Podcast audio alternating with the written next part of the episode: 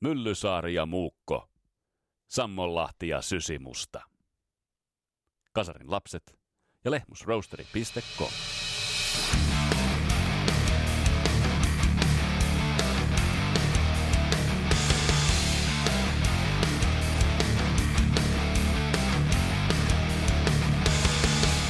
Tässä Kasaraus podcastin jaksossa jatketaan meidän kurkistusta Ysärin puolelle, kun tarkasteluun otetaan vihainen vuosi 92. Hyvin kahtia jakautunut vuosi monellakin tapaa, joka tuotti ison ison nipun upeaa musiikkia. Mitä kaikkea?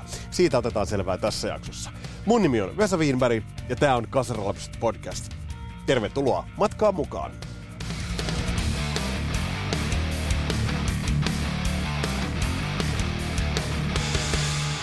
Ja tämä podcast pahdetaan kasaan tuttuun tapaan Suomen päräyttävimmän paattimon Lehmus Roasterin kanssa www.lehmusroasteri.com. Sinne koodi tuttu, hyväksi havaittu rock and roll never dies ja sillä 15 pinnan alennusta kahvikaakaa ja tilauksista. Ja totta kai meidän matkassa ovat kulkeneet myös uskolliset Skippers Amps. Sieltä löytyy tyylikästä vahvistintakaappia ja myös efektiä, joka lähtöä Matti Vauhkosen työstämänä. Sekä Karhulan Deltalta löytyvä Suomen laadukkain musiikkipaja Teemu Aalto Music Productions. Jos sulla on musaprojekti ja haluat sen viedä niin sanotusti päätyyn saakka ja haluat siihen kymin oman Matlängen tuotantoa ja tatsia, niin oot Teemuun yhteydessä www.teemualtoproductions.com.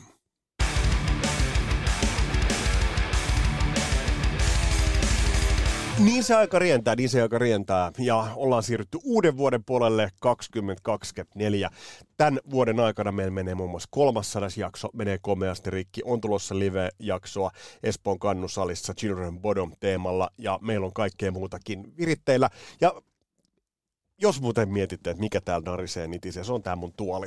Mutta yhtä kaikki, kaikkea on tulossa ja erittäin paljon teiltä myös vinkkejä tullut jakso aihekäsittelyksi.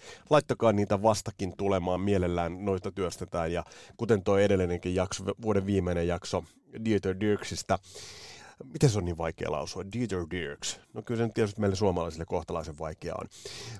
Öö, niin, niin otetaan käsittelyyn. Mutta tämä on myös lähtenyt teidän toiveesta liikkeelle, eli kurkistettaisiin 90-luvun puolelle, ja niinhän me tehdään.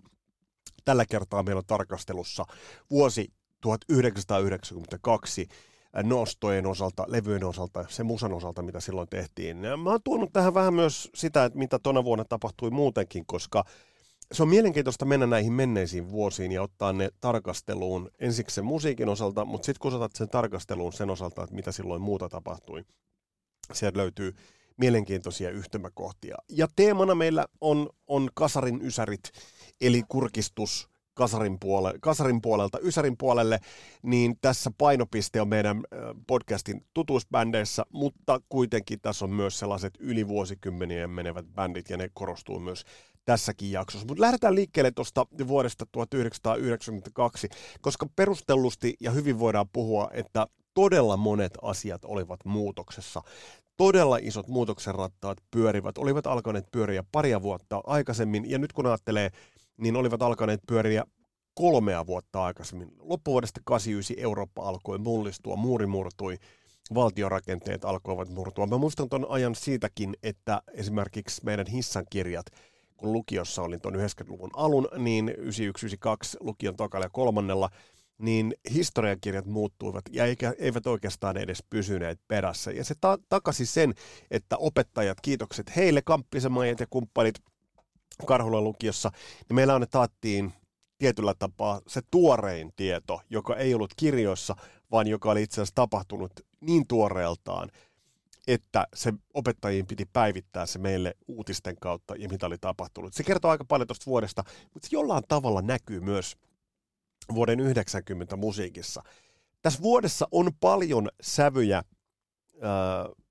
80-luvusta, mutta tässä on myös paljon sellaista, mikä on bubbling, mikä on kovasti poreilee ja mitä on rakentumassa. Ja Ysärin, sellainen Ysärisoundi lähtee kehittymään hyvin vahvasti tästä. Oli tarkoitus oli näitä enemmänkin listata näitä vuosia, ja 93 vuotta mietin, mutta otetaan siitä vuodesta pikaisesti kiinni, koska se ei vaan laadullisesti kestä tämän tyyppistä tarkkailua. Ja silloin esimerkiksi levymäärien julkaisumäärät putosivat.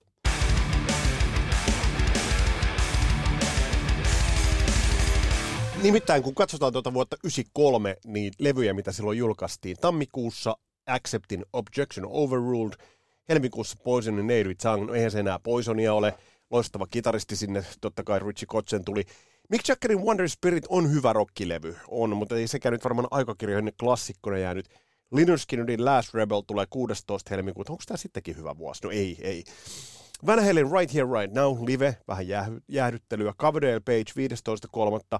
Rehellisyyden nimessä tosta levystä on sanottava, että se ei ole niin hyvä kuin tuon levyn pitäisi olla noilla nimillä. Sitten tulee Iron Maidenin A Real Live One 22.3. Sekin on jollain tavalla jo vähän passee jäähdyttelyä, lämmittelyä. Swadein ää, omaa nimeä kantanut levy tulee maaliskuussa. Ja se on sitten taas niitä isoja levyjä oikeastaan tuon uuden, uuden soundin osalta. Savatage, Savatage, Savatage, Savatagelta tulee Edge of Thorns, Vince Neilin Exposed, toukokuulle mennään Kissin Alive 3, live-levy, jälleen tulee yksi. Näitä live-levyjä täältä löytyy. Androxin Sound of White Noise yrittää uudistaa sitä soundia, ja jotkut sanovat, että onnistuneestikin. Tuossa kohtaa itse vähän jo luovutin Anthraxin osalta. Sitten tulee Halloweenin Chameleon, joka sitten taas on jo hiipuvaa kesäkuussa sitten, kun katsotaan Neil Youngin Unplugged, kammareita, Ozzy Osbournen Live at Loud, Billy Idolin Cyberpunk. Heinäkuussa sitten U2 Zuropa ja Deep Purplen Battle Rages On. Elokuulla tulee Billy Joelin River of Dreams. Onko niin, että toi on edelleen on viimeisin studiolevy, jonka Billy Joel on tehnyt? Ja sitten Mariah Careyn Music, Music Box on pakko noterata – se oli lista ykkönen 15 maassa, yli 28 miljoonaa myytyä levyä. Ää, eli, eli se on jo aika kovaa kertomaa. Meatloafin Bad Out of Hell 2, ja sieltä I'd Do Anything For You, But I Won't Do That, vuoden isoin hitti, balladiosastoa. God Brooksilta tuli In Pieces. Ää, syyskuussa sitten Nirvanalta In Utero, Fighting, War of Words, Scorpionsin Face the Heat, Paradise Lostin Icon, siinä uuden metallin soundia – Def Leppardin Retroactive jämäkokoelma, Iron Maidenin Real Dead One jämälive, sitten tulee Ga- Crash Test Dummiesin God Shuffled His Feet.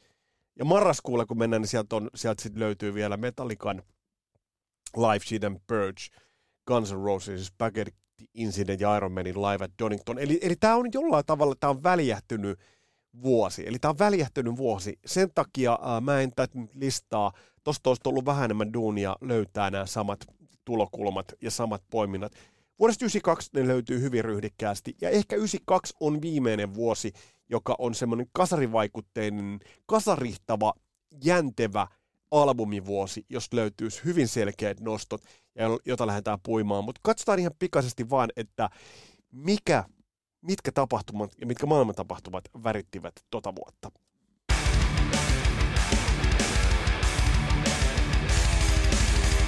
Nimittäin George Bush senior ja Boris Jeltsin Venäjän presidentti tapasivat Camp Davidissä alkuvuodesta 92, keväällä 92, kylmä sota tuolta erää ohitse. Ja mielenkiintoista on sitten taas se, ja jollain tavalla kammottavaa ja raadollistakin, että samaan aikaan Balkan alkoi kuohua, ja se kuohuminen ei päättynyt hyvin.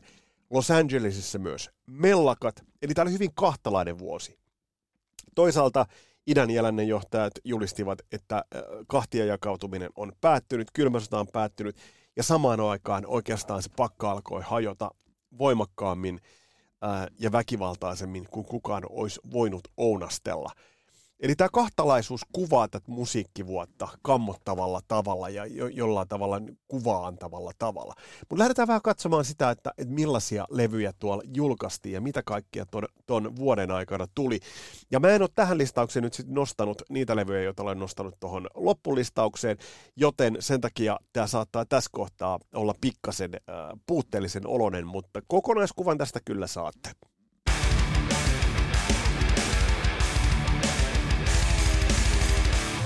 Tammikuussa Lilian Axelta tulee Poetic Justice.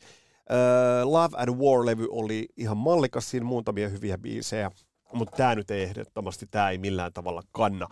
Alice in Chainsilta tulee Sap, ja se mikä on nostettavaa, niin Stratovariukselta tulee Twilight Time.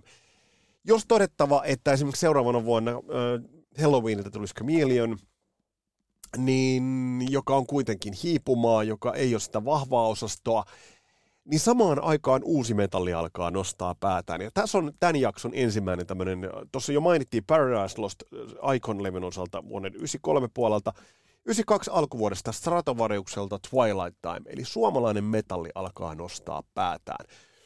Maaliskuulta löytyy King Sexä, Bad Religionin Generator, Yngwie Malmsteen Fire and Ice. Mietin, että olisiko pitänyt nostaa, mutta ei levynä kanna aivan riittävästi, vaikka tollakin levyllä on hetkensä ehdottomasti. Eli muun muassa Diesel-biisi, eli siis Teaser, tuottaja Taskisen korviin kuultuna. Uh, mitä muuta? Bruce Springsteen ja Lucky Town Human Touch uh, kaksikko. Vahva kokoelma tulee huhtikuulle. Greatest Hits ZZ Topilta.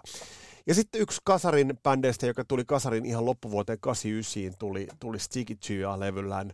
Slaughterilta tulee Wildlife-levy 21.4.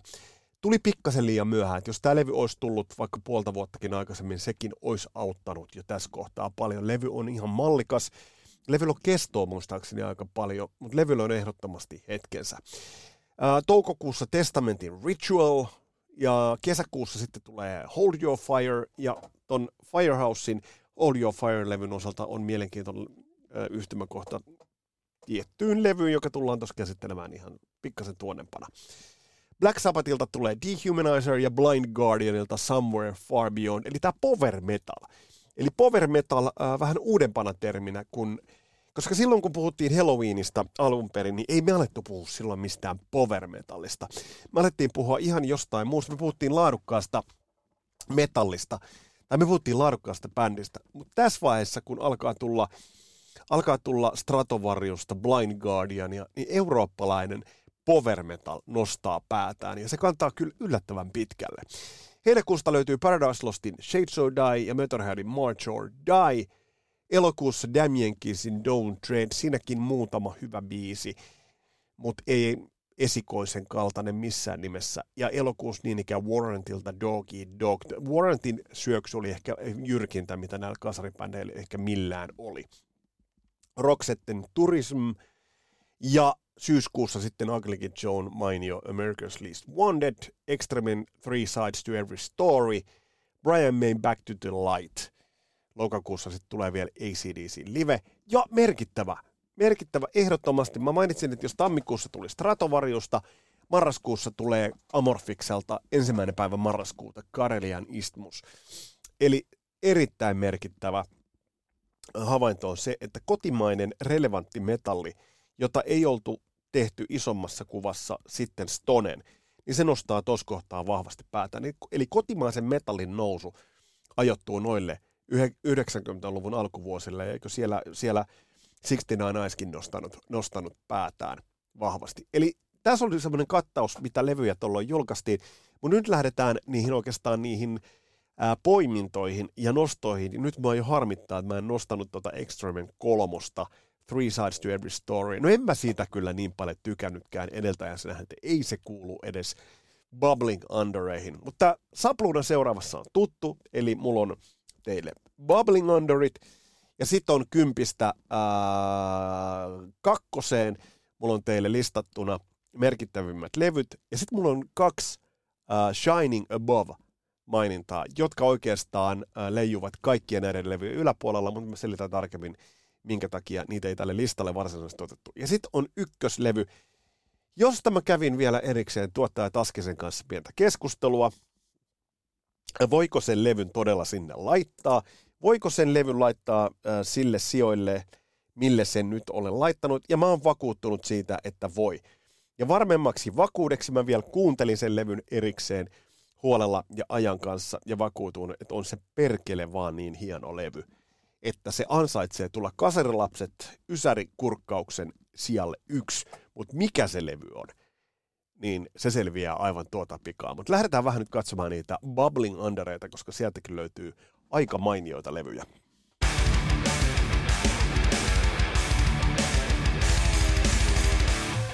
Huhtikuun 28. päivä vuonna 1992 ilmestyy levy, joka ehdottomasti on kaikin tavoin Bubbling Under, joka on itse asiassa hiipinyt hämmästyttävän hitaasti omaankin tietoisuuteen, nimittäin Hardline – julkaisi silloin uh, Double Eclipse-levyn. Uh, ja tämä bändihän on siinä mielessä mielenkiintoinen, että tämä on veljesten, Joelin veljesten, Johnin ja Join uh, perustama bändi, jossa myös alun perin olivat Neil Sean, Todd Jensen, Dean Castronovo. Ja tämä on kerrassaan mainio levy, ja esimerkiksi levyn tunnetuin biisi, taustalla soiva Hot Cherry,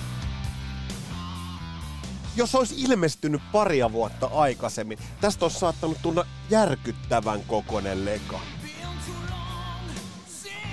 Ja hei, mä oon kasannut tuttuun tapaan tästä soittolistan, eli kaikki nämä biisit löytyvät soittolistalta Kasarilapset, Ysärit, Kasarin Ysärit, vihainen vuosi 1992. Mutta Hardlinein tämä Double Eclipse, tässä on parikin kerrassaan mainiota kappaletta. Ja tämän takia tämä ehdottomasti on tämän vuoden tällaisia Bubbling Under levyjä. Ja Neil Sean on muuten sellainen kitaristi, joka otetaan vielä käsittelyyn, koska mä sanon, että on näyttävien soolojen sisääntulojen kitaristi. Mutta onhan tää kertsi aivan mainio. Tsekatkaa nyt. Kyllä nimittäin lähtee. Kylmät väreet. Ai, ai, ai, ai, ai, näin se pitää tehdä. Tää siis vuonna 92, 28. Uh, huhtikuuta. Mutta mitä muuta löytyy meidän Bubbling Under-listalta? Kyllä sinne on pakko nostaa myös Toton uh, Kingdom of Desire-levy. Tää jollain tavalla sitten kuitenkin, vaikka tää on loistava levy, The Other Side, Don't Chain My Heart, Täältä löytyy lukuisia, lukuisia upeita biisejä. Myös viimeinen levy, jolla uh, Primus Inter Pares rumpali uh, Jeff Porcaro soittaa, niin tässä on kuitenkin vähän semmoinen uh, Steve Lukather'in soololevyn maku tässä levyssä. Tämä on loistava levy, mutta nostan ehdottomasti Bubbling Under-listalle hienosti, hienosti toimii. Mitä muuta tälle, äh, tämän Bubbling Underin nostetaan? No kyllä mä Bubbling Underin nostan ton Amorfiksen ja Stratovariuksin kanssa jo senkin takia, että ihan ilmiötasolla, että Suomi Metalli lähtee nousuun. Hienostahan tämä toimii ja tässäkin loistava kertosää. Ää, sinällään on mielenkiintoista, että tässä, ää, jos Jeff Porcaro olisi pysynyt hengissä, hänen kuolemansa edelleen jossain määrin mysteeri, niin olisi ollut mielenkiintoista nähdä, että mitä olisivat saaneet aikaan, koska tämä levy antoi jollain tavalla niin kuin odottaa tosi jäntevää ilmaisua. Hieno kertsi. Eli tämä menee Bubbling Under-listalle, mutta ton vuoden osalta sitten Black Lawless oli julkaisemassa omaa levyään, josta piti alun perin tulla Black Lawlessin soololevy. Ja mä muistan, kun mä itsekin ostin The Crimson Idol-levy, niin mä olin vähän häpsingillään ja hämillään tämän levyn kanssa, että miten tähän pitää suhtautua. Ja onhan tämän levyn, jos tästä, tästä levystä puhutaan, niin tästä levystä sanotaan, että tämä jollain tavalla Black Lawlessin operaatio Iron Maiden. Ja toki krediteissä myöntääkin sen, että Iron Maidenilta on otettu tähän aika paljon vaikutetta. Mutta täällä on pirun toimivia biisejä. Tämä on, tää on raskas levy kuunnella kokonaan, mutta tämä palkitsee ehdottomasti tämä levy. Tässä on äärimmäisen hyvät soundit ja sinällään tämä se on raikkaasti edelleen. Lähtee.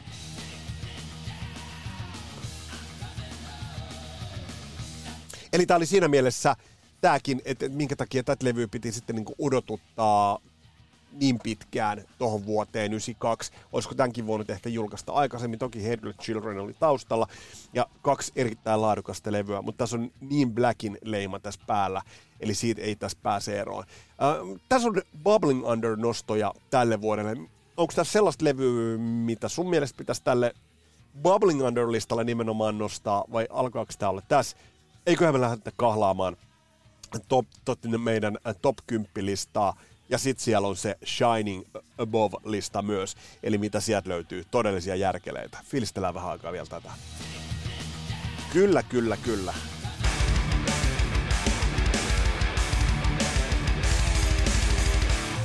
Mennään suoraan syvään päähän ja lähdetään meidän top 10 listaa laskettelemaan eteenpäin.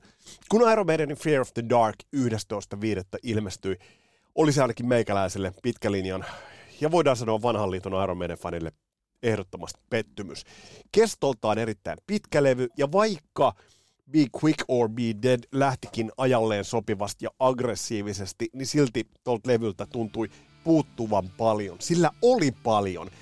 Tämän levyn kesto on äh, vaivaannuttavan pitkä. Tässä on tason laskua kautta linjan, mutta ei vielä sitä ihan tuotannollista romahdusta. Tämä on viimeinen Martin Birchin kanssa tehty levy, joskin Steve Harris on co-producerina.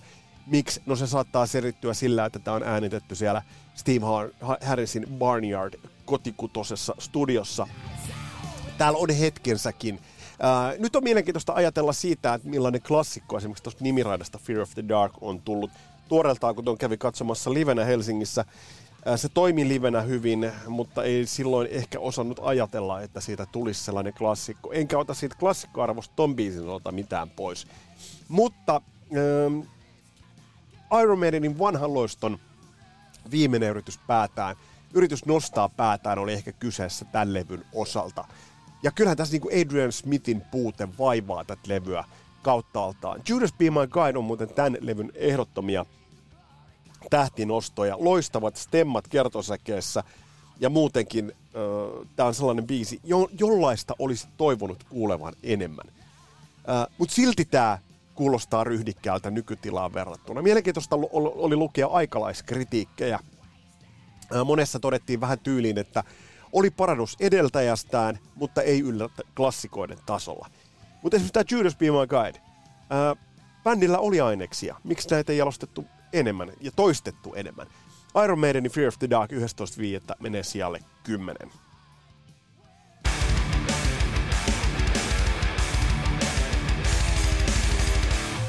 Kuten maailmanlaajuisissa tapahtumissa, niin myös musiikissa muutokset olivat isosti vyörymässä.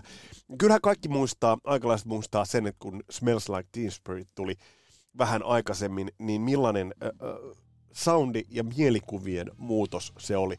Samanlainen mielikuvien ja soundien muutos oli Alice in Chainsin äh, levy The Dirt. Singles-leffa tuli tutuksi, se piti se käydä katsomassa.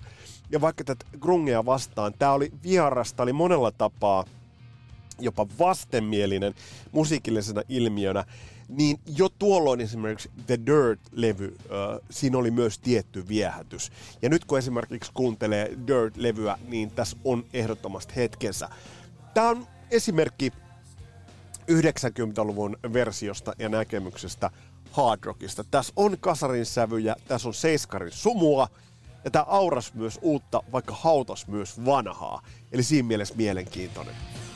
Koska tämä kertsihän on hieno. Jos ajatellaan tämän menestystä yli 5 miljoonaa myytyä levyä Billboard-listan kutonen ja riffien ilotulitusta. Tässä on mielenkiintoinen muuten äh, kitarasoundina. Tuosta luin semmoisen määritelmän tai kuvauksen. Käytetty kolmea kitaravahvistinta, eli Bognerin Fish Preamp ja Bognerin Ecstasy vahvistinta ja Rockmania, eli kasarin, kasarilta tuttua Rockmania ylätaajuuksien osalta. Sitten taas lyrikoiden osalta tämä on ehkä semmoinen täydellinen antiteesi kasarille. Jos ajatellaan nyt vaikka Junkheadin kaltaisia niin kuin huumeiden ylistyksiä, ja niille tuotiin vähän rumemmatkin kasvot, kun taas kasarilla oltiin toimittu toisin. Mutta siellä yhdeksän yhtä kaikki. Alice in Jason Dirt.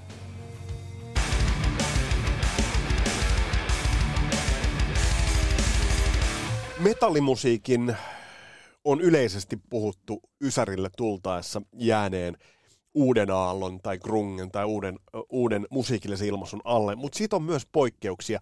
Ja siellä kahdeksan nostetaan mielenkiintoinen levy, seitsemäs päivä heinäkuuta ilmestynyt levy, joka esitteli metallin hieman uudistuneilla kasvoillaan ja uudistuneella ilmellään, nimittäin Dream Theaterin Image, Images and Words. Ää, tässä oli paljon tuttua, Queen Strikeit, Rushit ynnä monet muut bändit soivat tässä – Halloweenilta otettua kovaa ja korkealta Soaring High-tyylistä vokalisointia, mutta tämä toi myös uuden power proge metallin esille. Tämä yhdisti eurooppalaista heritakea ja sitten tavallaan vähän sellaista Toto Rush tyylistä finesseä, soundellista finesseä. Dream Theaterin uh, uran menestynein levy on myös Images and Words. Ja tämä yhdistää, kun tätä kuuntelee edelleen, niin tämä yhdistää taiteellisen kunnianhimon ja voidaan sanoa, että tämä ehkä myös kantoi metallia yli Ysärin vaihteen uudelle uralle. Eli tavallaan tähän vei metallia jossain ihan eri korkeuksissa. Ja tässä oli myös sellainen moderni soundi. Tämä nojas vähän kauemmaskin kuin kasarille, mutta tämä loi myös uutta. Eli tässä oli se proge, joka katsoo myös sinne 70-luvun puolelle. Ja sitten taas samassa sykkeessä Euroopasta nouseva power metalli menee tämän kanssa. Et hämmentävän hyvä Billboard-sijoitus, nimittäin tämä meni Billboard-listan sijalle kuusi, eli siinä mielessä tämä myös löysi vahvasti paikkansa.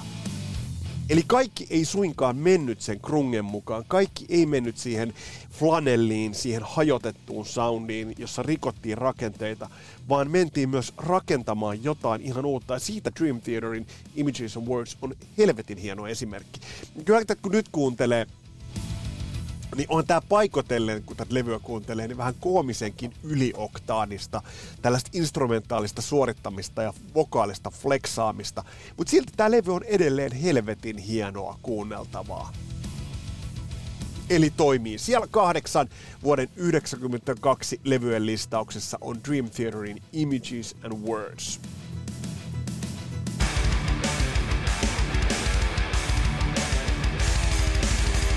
Jos antoi Dream Theater Images and Words-levyllä metallille vähän uusia kasvoja, niin siellä seitsemän kapuava bändi antoi metallille hieman demonisimpia kasvoja, ja te tunnistatte tämän.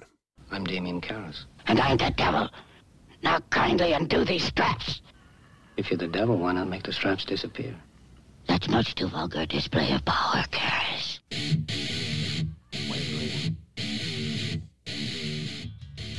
A Vulgar Display of Power. Siinä oli Reagan Manaja leffasta vähän härnää pappikarrosta, mutta metallifaneja, musafaneja 25. päivä helmikuuta härnäsi ja kiehtoi ja houkutti Panteran Vulgar Display of Power. Tämä levy vei soundin kuivuuden ja vaativuuden oikeastaan edeltäjäänsäkin pidemmälle.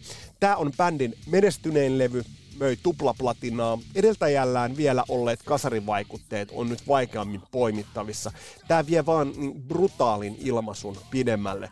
Ja vaikka tuossa vaiheessa vuotta esimerkiksi maailman tapahtumat ja tapahtumat, jotka tulisivat vaikuttamaan äh, isosti äh, musiikilliseen ilmaisuun muiden osalta, niin äh, tässä on tosi väkivaltainen sävy. Ja mitä muuten noihin maailman tapahtumiin tulee, niin esimerkiksi äh, Alice in Chainsin osalta – noin Los Angelesin mellakat ja rotumellakat ja Rodney King keissi, joka oli todella ruma keissi, vaikutti siihen, että esimerkiksi bändi joutui paeta Los Angelesista ja yhdysvaltalaisiin muusikoihin ja bändeihin tämä vaikutti isosti. Ja kun kuuntelee Panteran Vulgar Display of Power-levyä, niin tässä on väkivaltaa jo kannestakin lähtien. Ja tässä on kaikkea sitä raivoa, joka oikeastaan ehkä vähän kasautui pannuun 80-luvun lopussa, 90-luvun alussa. Tällä levyllä on häkellyttävä energia ja paineahdistavuus. Ja tämä ehkä niinku tavallaan jakoi Ysärille tultaessa sitä niinku metallia vähän kahtia. Tässä nyt on peräkkäin kulkee Dream Theater, joka vei sitä niinku tavallaan metallia siistimpään ja sinne power metallin suuntaan, ja sitten toisaalta tullaan Panteraan, joka sitten taas työntää sitä kirjekorta toiseen suuntaan. Niin tämä vähän niin kuin metallikin tässä kohtaa lähti vähän niin kuin kahtaalle. Levystä on sanottava se, Pantaran Vulgar Display of Powerista on sanottava se, että tämän levyn ehkä suurin ansio on se, että miten tämä soundi on rujo ja ajaton ja siinä mielessä käytännössä vanhentumaton. Mutta siellä seitsemän Pantaran levy Vulgar Display of Power. Seuraavalla siellä aivan jotain muuta.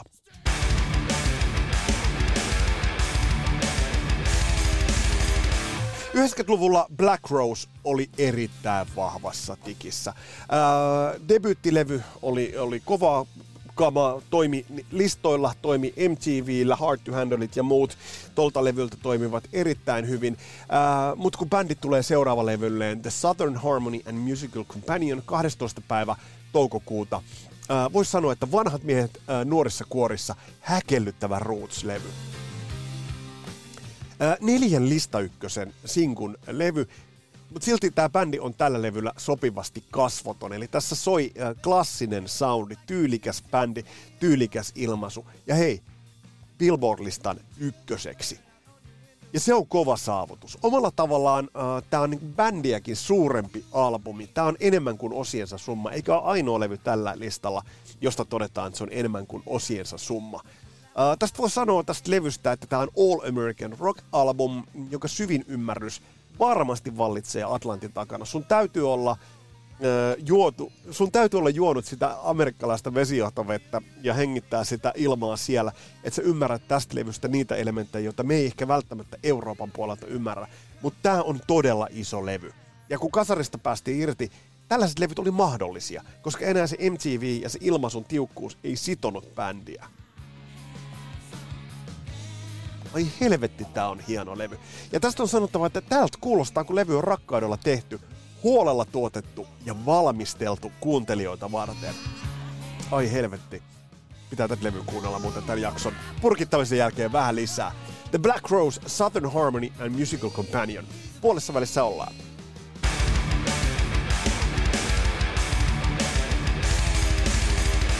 Kerrotaan tässä vaiheessa, mitä meillä on koriin tarttunut. Eli siellä 10 Iron Maiden Fear of the Dark, siellä 9 Alice in Chainsin Dirt, siellä 8 Dream Theaterin Images and Words, siellä 7 Panteran Vulgar Display of Power ja siellä 6 The Black Rosein Southern Harmony and Musical Companion. Mennään siellä viisi. Ja tää on mulle monella tapaa helvetin vaikea albumi, koska mä tykkäsin tästä, mutta mä olin silti niin hemmetin pettynyt.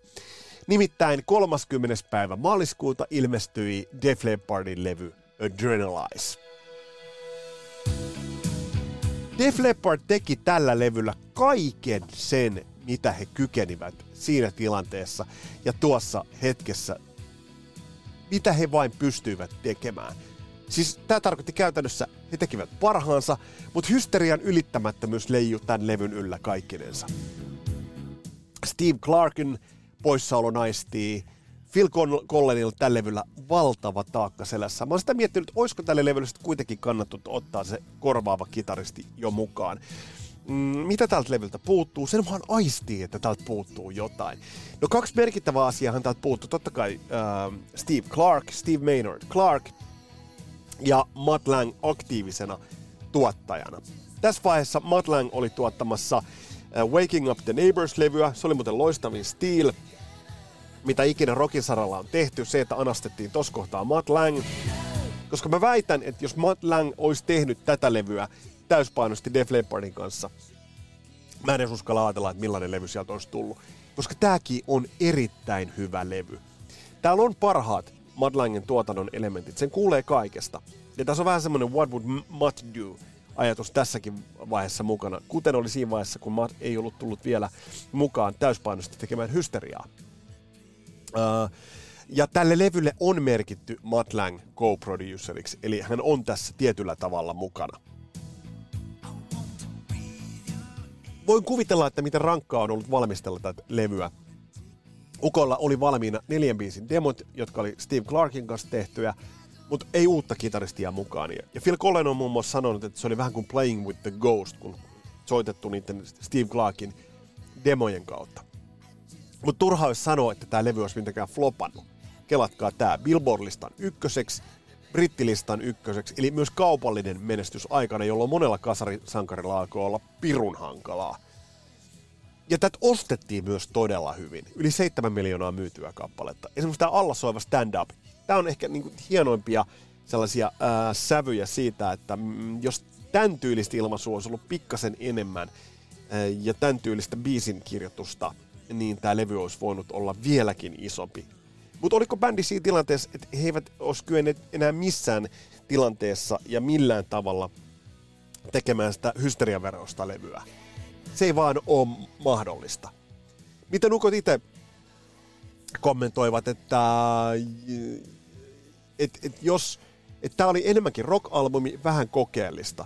Että äh, totesivat vielä näin, että Adrenalize oli meidän Wish You Were Here ja Hysteria oli se Dark Side of the Moon. Mutta kuitenkin tämä nostaa heittämällä tämän levyn sijalle viisi. Tämä on hieno levy, mutta kaiken yllä kuitenkin leijuu se, että ei tämä ihan hysteria ole. Mutta silti Adrenalize on hieno Def Leppard-levy.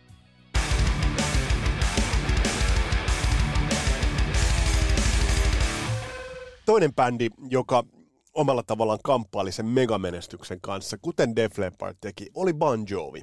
Bon Jovilla oli New Jerseyn megakiertue takana. Bändi kiersi pari kertaa maapallon ympäri, ja voi vaan kuvitella, millainen rasite toi on bändille. Siinä alla niin ikään bändillä oli soloalbumit. Sekä John Bon Jovi teki Blaze of Gloryn, että Richie Sambora teki Stranger in This Townin. Loistavia levyjä kummatkin. Olen yön synkkinä hetkenä joskus miettinyt, että jos noinkin biisipaukut oltaisiin laitettu Bonjovin seuraavalle levylle, millainen se olisi ollut, koska de facto kolmas päivä lokakuuta tullut Keep the Faith on loistava, loistava Bonjovi-levy. Häkellyttävän hyvä levy itse asiassa. Tuotannollinen tasaisuus on kaiken tämän levyn tekemisen yllä. Loistavat biisit. Mä muistan, miten tämä oli olevinaan jollain tavalla suuri muutos. No joo, onhan tämä mun tuolla muuten narisee. Ehkä mun pitäisi jossain vaiheessa tää rasvata.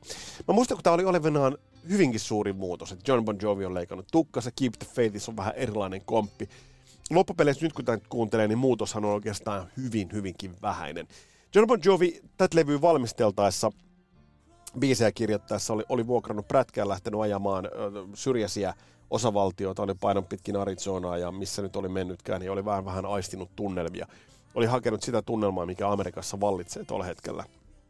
Ja kun esimerkiksi taustalla soi vaan loistavaa Dry Countia, joka toisaalta on myös Richie Samboran showcase, niin miettii sitä, että tällä levyllä aistittiin todella, todella jotain ja todella osuvasti. Bändin ura oli muuten myös tässä kohtaa vaakalaudalla. Mutta New Jersey äh, kiertueen jälkeen bändi antoi Doug McGeelle, managerille antoi Fudut ja piti kriisipalaveri Karibialla, jonka tuloksena bändi sopi ongelmansa ja jatkoi uraansa.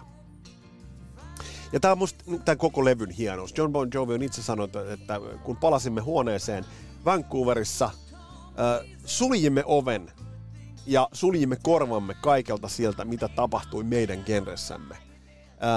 Meitä oli potkittu päähän, mutta me emme kiinnittäneet huomiota siihen. Hankkiudumme eroon kliseistä, kaivoimme esiin sosiaalisen omatuntomme, kirjoitimme vain hyviä biisejä. Vähän leikkasimme tukkaa, emme tehneet krungia, vaan teki, teimme luontavan Bon Jovi-levyn. Ja siitä tuli tämä levy. Se, mikä tällä levyllä on ehdottomasti leimaantavaa, on loistavat biisit. In These Arms, Dry County, Blame It On Love of Rock and Roll. Lukuisia, lukuisia hienoja biisejä. Menestys on erikoinen. Jenkeissä tämä meni vaan sijalle, Billboard-listan sijalle 5, ja sen on täytynyt olla pettymys, koska selkeästi tähän levyyn on panostettu. Bruce Fairbarnia ei saatu tälle levylle tuottajaksi. Bob Rock vastaa tälle levyn tuotannosta ja hyvin vastasikin. Tämä levy on erittäin laadukkaasti hyvin tehty, laadukas, todella toimiva levy kaikin puolin. Ja vaikka tällä levyllä on paljon kestoa, niin verrattuna esimerkiksi vaikkapa tuohon Fear of the Darkiin, niin siinä on ero että kun sulla on nipullinen hyviä biisejä, niin kummasti se levy vaan kantaa. Mä olen miettinyt, minkä helvetin takia mä sen Iron Manin niin nosti siellä kymmenen. Mutta yhtä kaikki, kolmas päivä lokakuuta ilmestynyt Keep the Faith äh, puolustaa paikkaansa siellä neljä. Ja mä muistan, mä kuuntelin tätä levyä todella paljon. Tää antoi mun inttiinkin. Mä muistan, kun hilan suoraan marssittiin. Mä vaan hyräilin mielessäni Blaming on Love of Rock and Rollia. Että tää on niin kuin monella tapaa, tämä levy sopi siihen maailman aikaan todella hyvin. Ja tämä sopi myös siihen Ysärin alkuun todella, todellakin hyvin. Ei ihan sellainen menestys, kun Bon Jovi toimi. Ja tätä levyä kun nyt kuuntelee, niin se on pienoinen ihme. Se on pienoinen ihme. Mutta kuitenkin, siellä kolme on seuraava levy, mutta siellä neljä, nyt mä aloin taas sekoilemaan näiden vuorojen kanssa. Siellä neljä, kolmas päivä kymmenettä ilmestynyt Bon Jovin levy, Keep the Faith.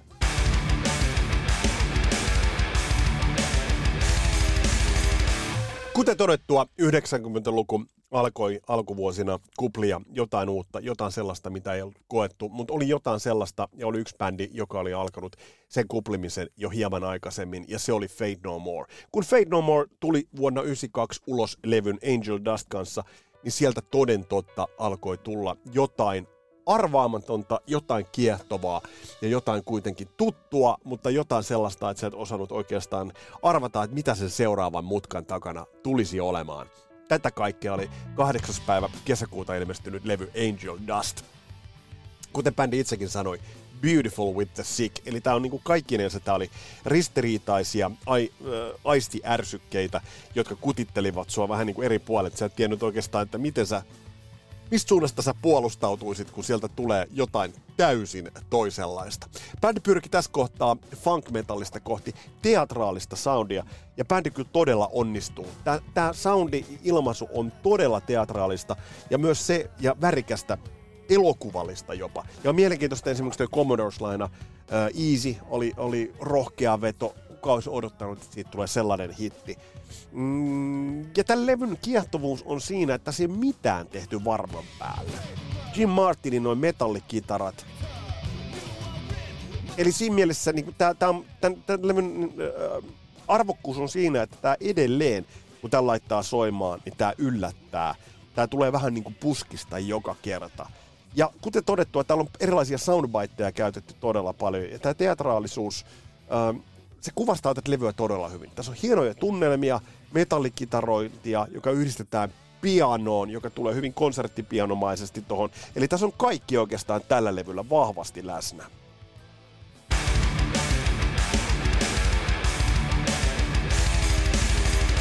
Vuosi 1992 monella tavalla, kuten on todettu, niin oli repivä vuosi kahtien jakautumisen vuoksi. Mutta siinä oli myös tiettyjä jatkumoita, jotka tulivat edeltävältä vuodelta ja vuodelta 1991. Ja yksi semmoinen vahvasti myönnetään sitä tai ei levy, jota verrataan edeltävän vuoden levyyn, ilmestyi 14. päivä heinäkuuta ja te tiedätte, mistä, mistä levystä on kyse. Yhdestä kaikkien aikojen suurimmista metallilevystä, niin tämä Megadethin Countdown to Extinction. Asialla vekokoopano Mustaine, Elefson, Friedman ja Mensa toisella levyllä peräkkäin. Loistava osuma. Loistava osuma. Kaikki bändin jäsenet kirjoitti tälle levylle biisejä ja Billboard-listan sijalle kaksi. Modernin metallin oikeastaan tämmöinen ysäri peruskivi, tupla platinaa myynyt levy. Mm, äh, mutta ilman mustaa albumia, tästä levystä puhuttaisiin Ysärin metallikiven. Entä jos nämä musta albumi ja tämä levy olisivat tulleet toisinpäin? Siellä oli kuitenkin Rustin Peace-levy, oli Me- Megadethilla jo vyöllään. Entä jos tämä levy olisi kerennyt tulla ennen musta albumia? Olisiko se kääntänyt kivet toisinpäin? Äh, tässä on myös nostettava esille Max Normanin panos, voimakas tuotannollinen ote. Ja taas palataan näihin sen juttuihin. Max Norman repi näitä demovaiheen biisejä repi auki moneen kertaan tätä esituotettiin, väännettiin, demotettiin ja sitten lähdettiin nauhoittamaan. Ja tuloksena on helvetin jäntevä ja dynaaminen albumi. Kymmenien demojen ja testaamisten ää, jälkeen. Tämä on jo toinen tämän vuoden levystä, johon nämä Rodney King-mellakat voimakkaasti vaikuttivat. Kuten totesin, että tuossa uh, Alice in Chainsin The Dirt niin yhtä lailla myös kun Megadeth äänitti tätä levyä ja sama, samoilla studioilla, jossa sitten äänitettiin myös myös monia muita levyjä, niin bändi joutui viranomaisten asettamien kotiintuloaikojen vuoksi lähtemään studiolta aina kello 18. Ja bändi pikkasen tätä vastaan kapinoi, mutta ne mellakat näkyvät. Tämä antaa vaan kuvan siitä, että miten laajat yhteiskunnalliset vaikutukset noilla mellakoilla oli. Ja hienosti Dave Mustaine on sanonut tästä levystä, että, että Countdown to Extinction was one of those records where everything was firing on all 12 cylinders and you just know it. Tämä on edeltään tuoreelta soundaava, soundaava levy.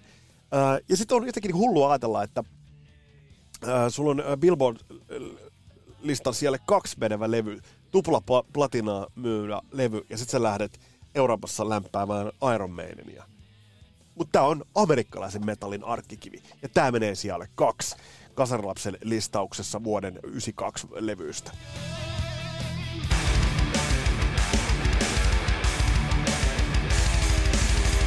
Otetaan tähän nyt ne pari Shining Above-levyt oikeastaan, koska nämä on niin järeitä, nämä on niin helvetin järeitä, että nämä on niin kuin pakko nostaa tähän.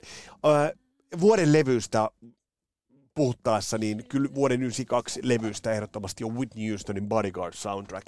Ilmestyi 17. päivä marraskuuta, 45 miljoonaa myytyä levyä. Hei, lista ykkönen 18 maassa. Tämä levy möi ensimmäisenä levynä miljoonia kappaleita per viikko, monta viikkoa peräjälkeen. Eli, eli tämä levy pitää tästä nyt sitten, tai ei, niin on todettava, että tämä oli näitä vuoden ehdottomia levyjä. Ja sieltä kun Whitney pääsee liikaa, ei mene jäädä odottamaan. Toinen levy, joka oli tämän, tämän vuoden merkittävimpiä levyjä, oli Abban Gold-kokoelma. Yli 30 miljoonaa myytyä levyä. Billboard-listan siellä 25, ei mikään hyvä sijoitus sinällään, mutta tämä oli globaalimpi menestyjä. Tämän levyn oikeastaan huikeutta lisää se, että tämä on palannut top 10 myyjäksi Billboard-listalle kolme kertaa muun muassa Mamma Mia-leffojen ja uudelleen julkaisun vuoksi. Ja, ja tämä levy kaikkinensa vaan, niin tämä jätti iso jäljen ja yksi nerokkaimmista kokoelmista. Ja vielä yksi Shining Above, joka ei nyt tälle meidän kasarilistalle mahdu, vaikka olisi ehkä pitänyt mahtuakin, mutta tämä menee, tää, ehkä tämä Shining Above-kategoria on vain jotain isompaa. R.E.Ming, Automatic for the People, 5. päivä lokakuuta. 18 miljoonaa myytyä levyä, kuusi listasinkkua, Ysärin alt-rockin peak, voidaan sanoa, Billboard-listan kakkonen. Ja on muuten mielenkiintoista, että tämän, tämän levyn jousiarreista vastaa Led Zeppelin tekemä John Paul Jones. Mut, hieno levy tämäkin. Mutta sitten mennään siihen ykköslevyyn.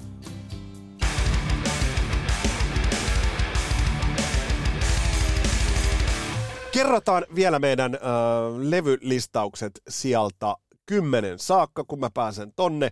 Siellä kymmenen Iron Maidenin Fear of the Dark, ysi Alice in Chainsin Dirt, siellä kasi Dream Theaterin Images and Words, siellä seitsemän Pantera Vulgar Display of Power, siellä kuusi Black Rosein Southern Harmony and Musical Companion, siellä viisi Def Leppardin Adrenalize, siellä neljä Bon Jovin Keep the Faith, siellä kolme uh, Fade No More Angel Dust, siellä kaksi Megadethin Countdown to Extinction, ja kun me mennään meidän uh, lista ykköseen, niin puhutaan ihan jostain muusta ja puhutaan levystä, joka todellakin pudotti ilmestyessään palkit. Nimittäin, te tiedätte mistä on kyse. 19. päivä viidettä ilmestyy bändin 16 levy. Nimittäin Kissin Revenge. Kyllä. Totaalisen flopin ja bändin jäsenen kuoleman jälkeen tehty levy. Voidaan sanoa, että tämä oli Kissille jo kolmas irtiotto, mutta ei kaupallinen menestys tämä. Jälleen liittymä bändin kultavuosien tuottaja Bob Essenin kanssa. Vinnie Vincent tulee musa biisikirjoituspuolella kehiin.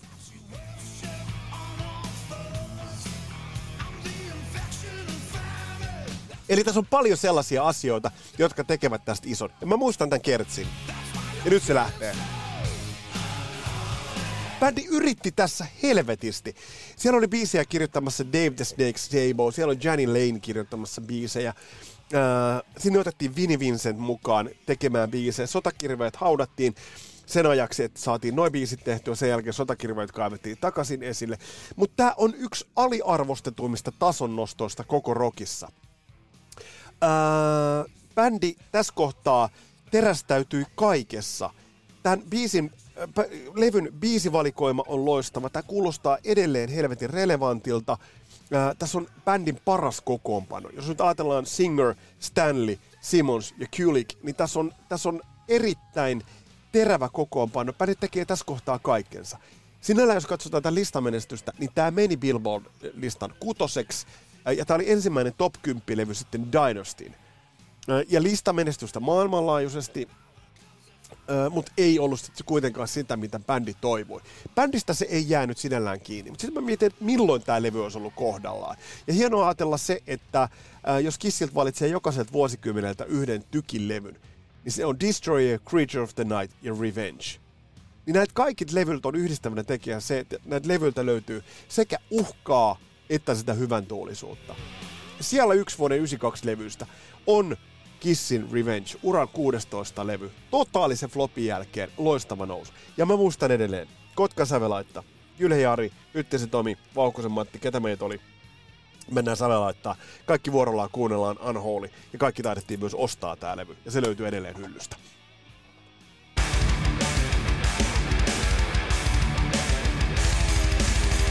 Tässä oli tämänkertainen kattaus. Nämä kaikki biisit löytyvät äh, Spotifysta soittolistalta.